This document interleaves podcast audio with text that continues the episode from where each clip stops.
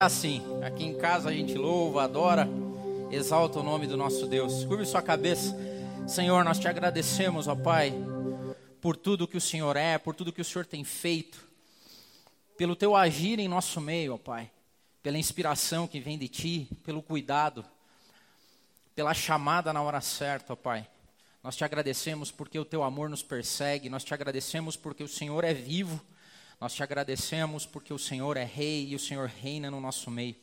Nos abençoe, nos guia através da tua palavra, nos ensina, nos constrange, ó Pai, nos confronta, mas que a cada dia a gente seja mais parecido com o Senhor Jesus Cristo. Obrigado por tudo em nome de Jesus. Amém. Sentem. Nós estamos durante dois domingos aqui, você está chegando hoje. O MAP já existe há alguns anos, e a gente está recapitulando alguns dos nossos louvores, dos nossos valores. Evangelho de João. Eu vou começar com dois versículos. Evangelho de Jesus, segundo João, capítulo 13, versículo 34. A palavra de Deus diz assim: Um novo mandamento eu dou para vocês, que vocês amem uns aos outros, como eu os amei. Vocês devem amar-se uns aos outros. Com isso, todos saberão que vocês são meus discípulos, se vocês amarem uns aos outros. Eu quero começar falando de um valor que para nós é muito caro. Aqui no MAP a gente sonha com uma igreja onde a comunhão das pessoas seja maior do que a instituição. Eu vou começar lendo uma piada, olha só, que louco. Você tem que prestar muita atenção no humor, porque mesmo em movimentos absolutistas, reis que dominavam, monarcas, tinha um bobo da corte, cara. O humor diz muito. Hoje mesmo a gente vê uma enxurrada de, de humoristas e humor falando bem, mal, com relação a cristianismo, religião e tal. Mas tem um humorista americano ele é muito sarcástico, cara, muito sarcástico. E há um tempo atrás eu li o que ele denominou da melhor piada cristã de todos os tempos. Cara. Eu, já chamou atenção. Aí eu fui, olha só a piada que ele contou. Uma vez eu vi um cara querendo se jogar de uma ponte. E eu disse para ele: Não faça isso. Ele me respondeu: Mas ninguém me ama.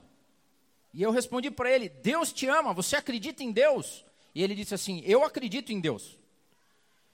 Você é cristão ou você é muçulmano? Ele falou: Eu sou cristão. Ele falou: Cara, eu também sou cristão. Mas você é protestante ou você é católico? Ele falou assim: Cara, eu sou protestante. Ele falou: Eu também, cara, sou protestante. De qual denominação você é? Ele falou assim: Eu sou batista. Ele falou: Cara, eu também sou batista, mas você é batista da Convenção Batista do Norte ou da Convenção Batista do Sul? Eu falei assim, eu sou da Convenção Batista do Sul. Caramba, cara, eu também. Mas você é da Batista, da Convenção Batista Regular do Sul ou da Convenção Batista Independente do Sul? Eu sou da Batista Regular do Sul, ele disse. Eu falei, cara, não é possível. Eu também. Mas você é da Batista Regular Reformada do Sul ou da Convenção Batista Pioneira do Sul? Eu sou da Convenção Batista Reformada do Sul. Eu falei, cara, não é possível. É de Deus isso, porque eu também. Mas você é da Batista Regular Reformada Pentecostal do Sul ou da Convenção Batista Regular Formada Carismática do Sul? Falou assim, eu sou da Batista Regular Reformada Pentecostal do Sul. Falei, então morra, herege. E empurrei o cara da ponte. Um cara que não é cristão, velho, contou o que ele chamou da piada, a melhor piada cristã de todos os tempos. O sarcasmo dele estava querendo dizer uma coisa que a gente já deveria ter aprendido há muito tempo, e não só, eu acho que a gente sabe, mas a gente não vive de acordo. Eu vejo um monte de gente falando assim: no céu não vai ter placa de igreja mas aqui na terra vive como se o irmão do lado não fosse seu irmão. Nós fizemos do cristianismo, nós fizemos do estilo de vida de Jesus quase uma briga de torcida. Aqui no MAP a gente sonha com uma igreja aonde a gente foque mais naquilo que nos une do que naquilo que nos separa. Nós não temos interesse em fundar uma instituição, tanto que a gente fala claramente, nós não somos mapianos, nós somos cristãos. Nós vivemos numa comunidade, nós não trazemos para nós a responsabilidade de acreditar que toda a verdade está contida aqui. Seria muita arrogância. Tem gente que não entende isso, porque a gente fala que qualquer membro do MAP ou qualquer participante da nossa comunidade é livre para ir e vir. Nós não acreditamos que nós perdemos membros o dia que eles saem daqui e vão congregar em outro lugar. Nós perderíamos membros se eles deixassem e abandonassem o caminho de Cristo. É difícil para as pessoas entenderem. Nós não queremos padecer no MAP de que a nossa instituição seja tão forte, tão forte, que a nossa comunhão não alcance mais. Como eu disse certa vez para um amigo meu, falei assim: eu oro a Deus para que as nossas instituições não nos levem longe demais, a ponto da nossa amizade não alcançar mais. A gente acredita que comunhão se faz no dia a dia e que essa comunhão tem que ser maior do que qualquer CNPJ. A gente acredita que o laço dos amigos e a broderagem que se cria no caminho é feito um a um, é feito com pessoas que passam apuro junto, que sofrem junto, que são discipuladas uma a uma, que é como Jesus falou: vão em dois, cara, não ande sozinho. Nós não queremos sofrer no MAP o efeito, o que eu chamo de efeito Urias. Você lembra da história de Urias? A gente não quer ter esse efeito aqui onde a instituição faça com que você sacrifique o teu amigo. Lembram da história? Davi no auge do seu reinado, já meio largado com as coisas, toma a mulher de Urias, faz tudo o que faz. E tinha uma galera que era conhecida como os valentes de Davi, sabe a broderagem extrema? Aquela galera que luta junto, que batalha junto. Sabe aquela galera que você fala assim, eu vou para a guerra, mas se fulano não for, eu não vou também. Que quando vocês estão juntos parece que tudo é possível. Era essa galera de Davi. Eles eram muito chegados, velho. Era broderagem ao extremo. Só que Davi, cheio de pecado, faz o que faz. E olha o que diz Samuel quando ele vê que ele não tem mais o que fazer, ele decide matar Urias. E ele manda uma carta a Joabe dizendo o seguinte: segundo o livro de Samuel diz assim: sucedeu que pela manhã Davi escreveu uma carta a Joabe e mandou-lhe pela mão do Urias. Cara, olha só que ironia do destino. O cara que ia ser sacrificado levou fielmente a carta do rei para aquele que ia ser o algoz dele. E escreveu na carta dizendo o seguinte: coloque Urias na frente da maior força da peleja. E quando ele estiver lá, saia fora. Deixe o cara morrer. A instituição chamado rei, a instituição chamado monarca, definiu que dois amigos. Cara, eu se sou aqui de boa. Se eu sou Joabe, no mínimo eu questionaria. Velho, esse cara lutou com a gente até hoje, nos ajudou a trazer até aqui.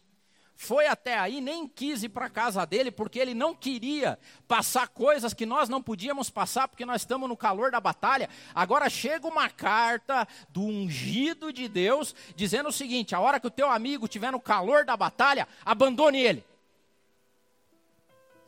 Quantas instituições fazem isso hoje? Quantas instituições pedem para que você sacrifique, sacrifique teus amigos? Que você deixe de ver, que você deixe de visitar, que você largue. Isso é o efeito Urias. Pois bem, nós não desejamos uma igreja assim. Nós desejamos uma igreja onde a comunhão das pessoas seja tão grande, mas tão grande, que a instituição fique pequena. Que o nosso CNPJ não importa, que o nosso nome caia por terra, mas que a gente vá em comunhão se no céu não vai ter placa de igreja, porque cargas d'água eu tenho que ficar defendendo a minha? Se o céu é comprado pelo sangue de Jesus na cruz do Calvário, se nós, pastores, não podemos fazer nada para salvar as pessoas, a não ser pregar o Evangelho, porque que eu tenho que defender a minha igreja como eu defendo um clube? Nós não queremos isso, nós não sonhamos com esse tipo de igreja. Nós sonhamos com uma igreja que, assim como Jesus, não faz acepção de pessoas, porque em Atos capítulo 10, a gente vê a história de Pedro.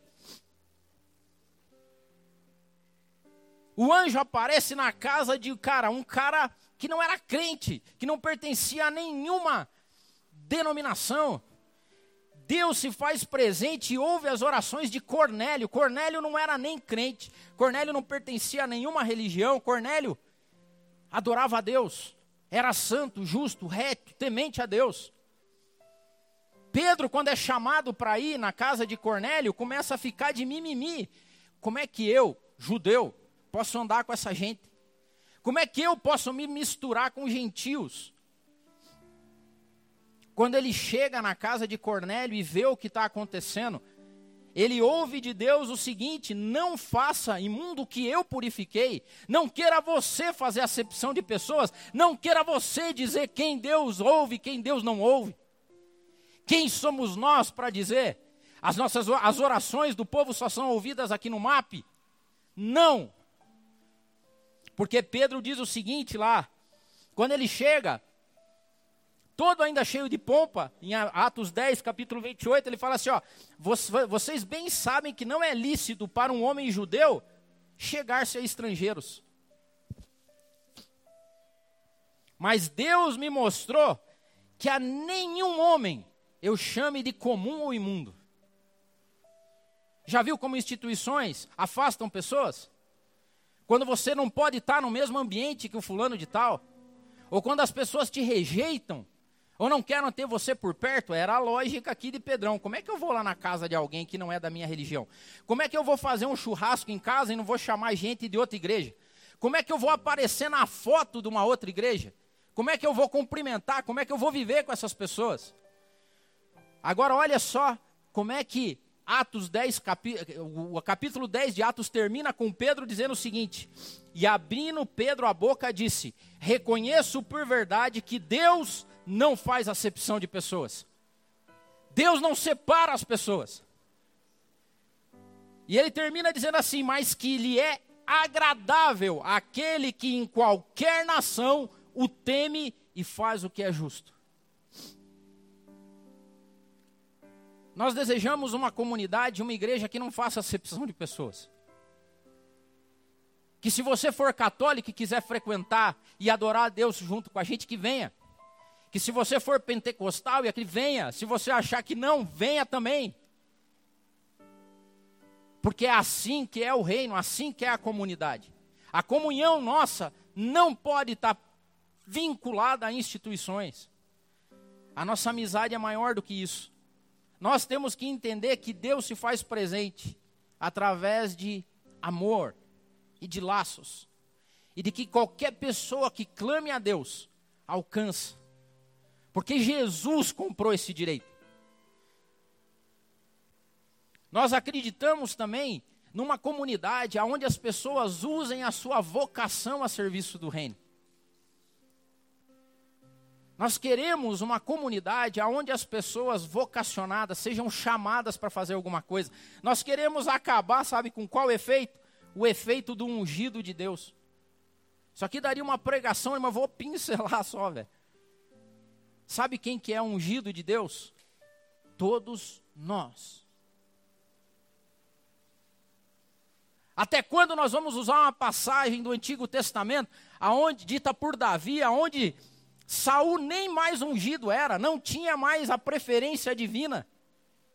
Porque quando você lê o primeiro livro de Samuel, ele diz assim para o profeta: Até quando você terá dó de Saul, havendo eu rejeitado ele? Tem uma diferença muito clara entre autoridade espiritual e cobertura espiritual. A nossa cobertura espiritual é feita por Jesus Cristo, pelo Espírito Santo.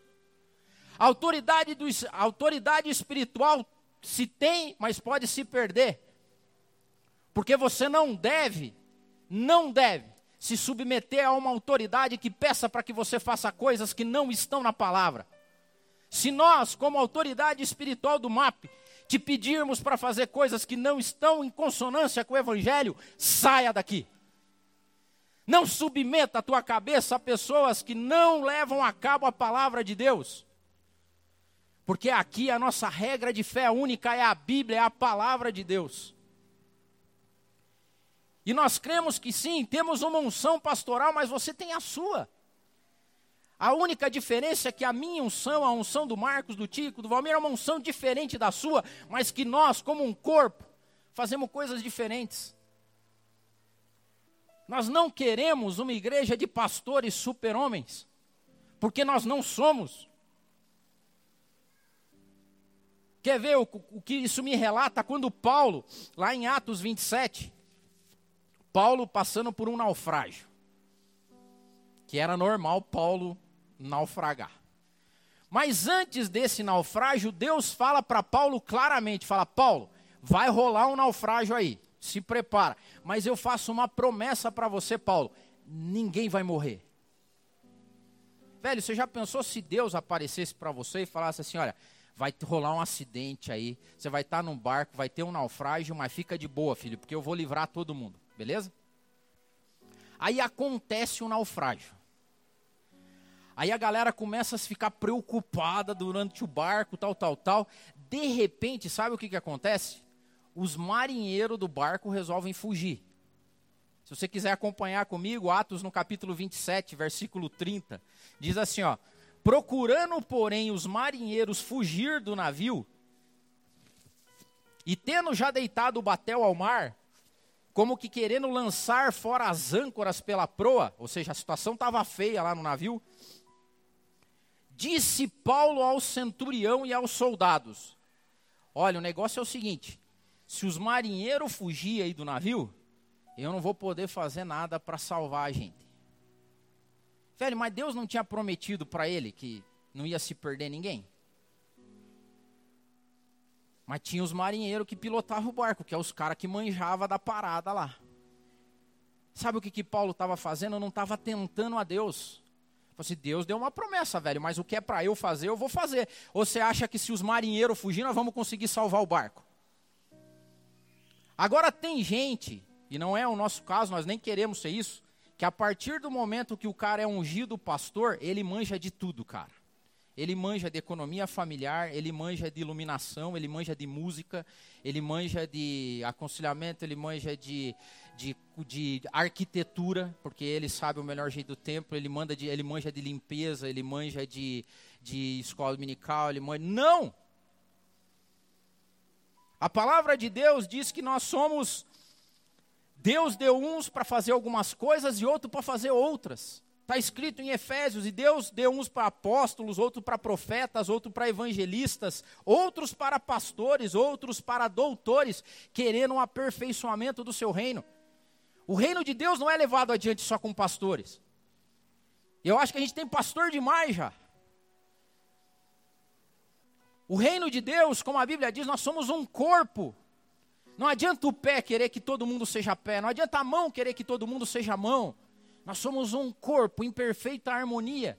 Cada um tem a sua, o seu chamado. São vários ministérios. Paulo diz de novo, escrevendo aos Coríntios, acerca dos dons. Vós, portanto, vocês têm que saber que há diversidade de dons, mas o Espírito é o mesmo. Há diversidade de ministérios. Tem igrejas que não fazem o que o MAP faz, tem igrejas que não fazem o jeito que a gente faz. Mas tem igrejas que fazem o que a gente faz, tem coisa que a gente faz que é melhor que os outros, tem coisa que os outros fazem que é melhor que a gente. O que deve saltar aos nossos olhos é que aqui em casa nós valorizamos toda a família. O que, que você tem que entregar para Deus? O que, que você pode trazer para Deus? Qual é o teu chamado? Nós sonhamos com uma igreja que, como um corpo, cada um possa fazer sua parte. Que as pessoas entendam que elas têm um chamado. E como nós, como nós cantamos aqui, que nós somos uma nação eleita, que nós somos sacerdotes reais.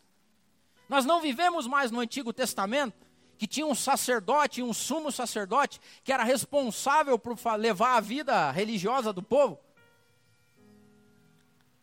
Jesus sofre, Jesus morre na cruz do Calvário o véu se rasga de alto a baixo. E nós cremos na atualidade da profecia do profeta Joel, quando diz o seguinte: que vocês vão saber que eu estou no meio, que eu sou o Senhor de vocês, e há de ser que lá um dia eu derramarei do meu espírito sobre toda a carne, e os vossos filhos e as vossas filhas vão profetizar, e os vossos velhos terão sonhos, e os jovens terão visões.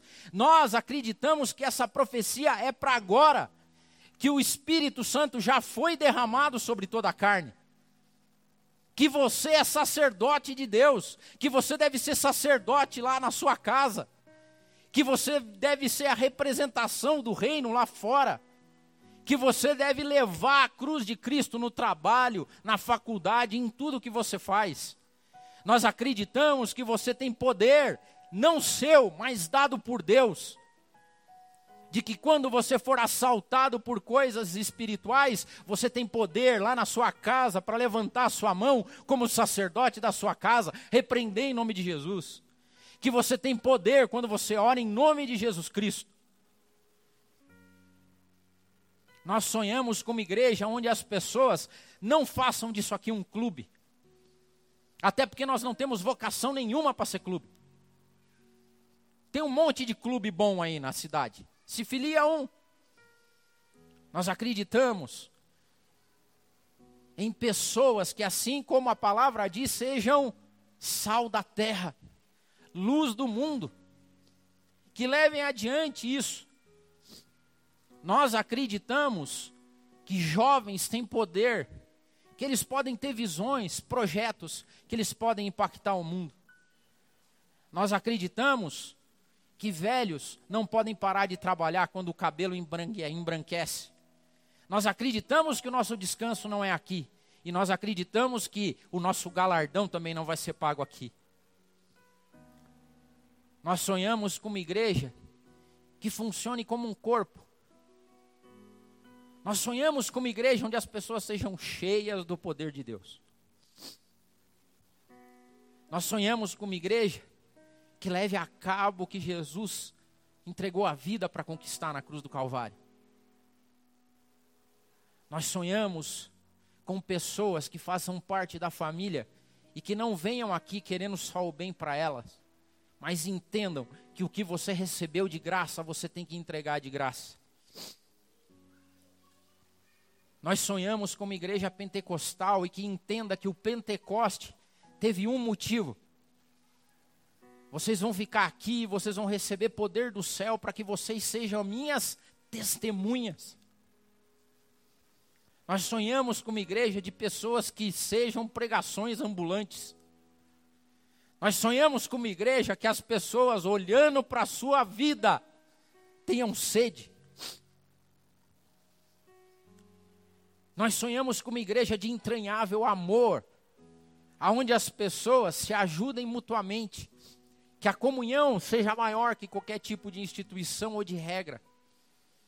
Nós sonhamos com uma igreja que as pessoas transbordem Deus pelos poros. E que isso contamine outros, que alcance outros. Mas vocês são geração eleita, sacerdócio real, uma nação santa, povo adquirido, para que vocês anunciem as virtudes daquele que chamou vocês das trevas para a maravilhosa luz. Deus tem um chamado para você.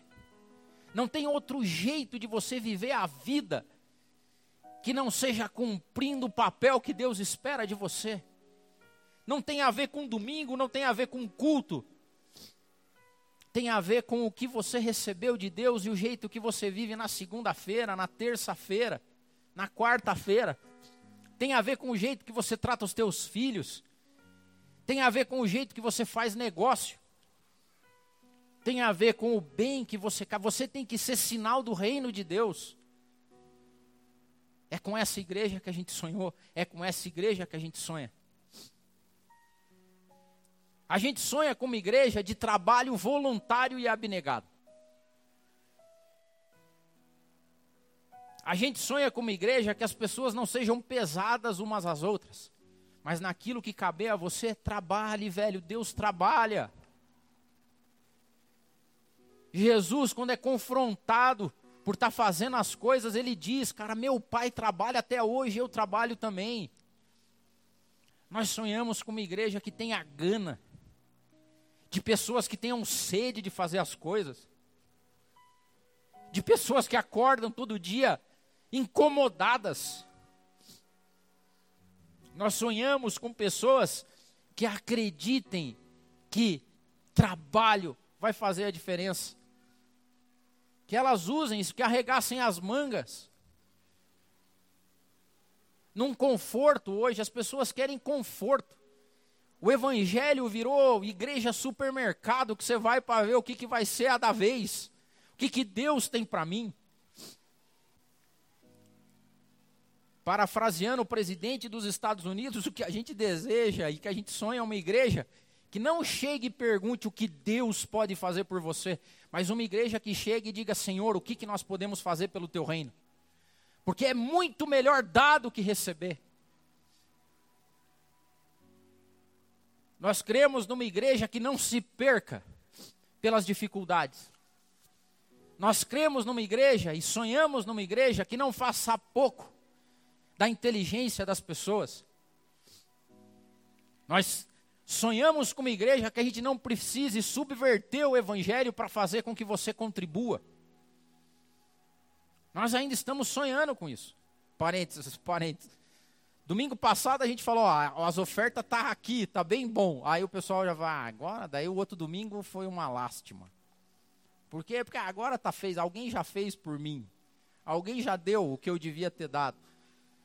Nós não queremos uma igreja que fique olhando para o cara que faz do lado, velho. Os envelopes aí não têm identificação de nome.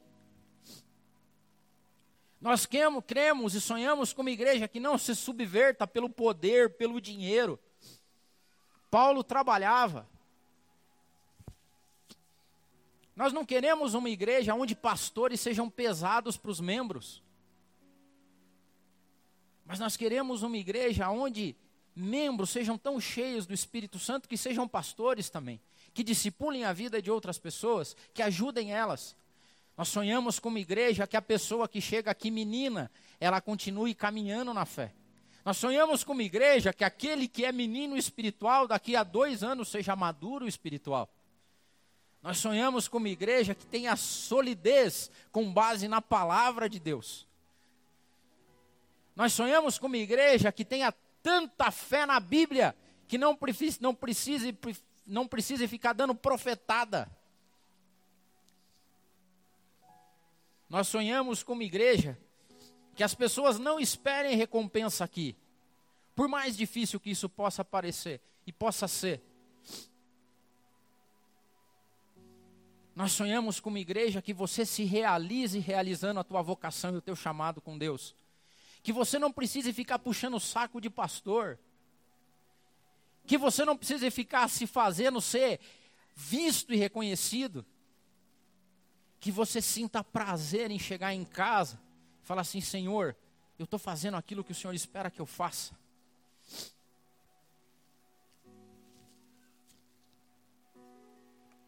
Nós sonhamos com uma igreja que não sofra do efeito mamon. Que quanto mais tem, mais em si mesma que quanto mais tem, mais quer para ela. Talvez a gente possa ser meio bobo, sabia? Talvez a gente possa ser sonhador demais. Talvez as trevas e as águas já foram, já estão tão grandes, tão altas, que a galera diz, e é o que a gente ouve. Vocês são bobo, cara. Isso aí não vai dar certo. Vocês não vão cobrar a galera? Vocês não vão ficar pegando no pé deles? Não vai dar certo. Vocês vão deixar que eles contribuam conforme eles sentam no coração? Pesteou, velho. Vocês vão fechar. Talvez a gente seja bobo demais. Talvez a gente seja sonhador demais. Eu estou achando que a gente tem fé demais. Eu estou achando que a gente está em Hebreus 11, velho. o firme fundamento das coisas que se esperam e a prova daquilo que a gente não vê. Nós sonhamos com essa igreja. Nós sonhamos com uma comunidade que enfrente tudo isso. Nós sonhamos com uma comunidade que resista às pressões dos amigos que estão fazendo efeiturias com você, como aconteceu aqui. De pessoas que vieram para o mapa e perderam amigos. Porque pastores disseram assim: não ande com aquela gente, não converse com eles. Ah, mas era o meu amigo, eu caminhava junto, a gente batalhava, velho. O negócio é o seguinte: no calor da batalha, largue ele lá. E sabe o que, que me deixa triste? Pessoas morreram nessa lógica. Pessoas foram largadas para morrer, simplesmente porque a minha placa não conversa com a sua placa.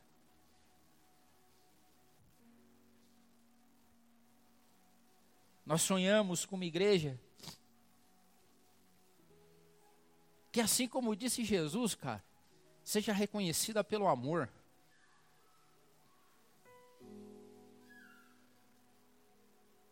Se é verdade mesmo isso, se é verdade que lá no céu não vai ter placa de igreja, nós não queremos ter uma.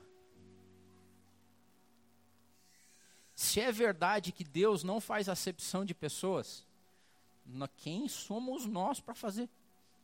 Quem somos nós? Se é verdade que Deus chamou pessoas para cumprir chamados e vocações, quem somos nós para hierarquizar dons e talentos?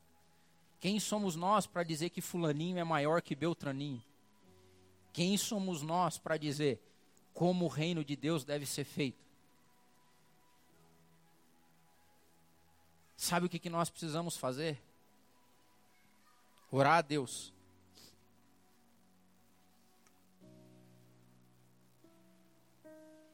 E se você pensar qual é a oração que a gente deve fazer, velho? Eu vou falar a minha. Eu falo assim, pai, me mantém inocente. Me mantém burrinho assim mesmo, ignorante. Porque estou vendo um mar tribuloso à minha frente.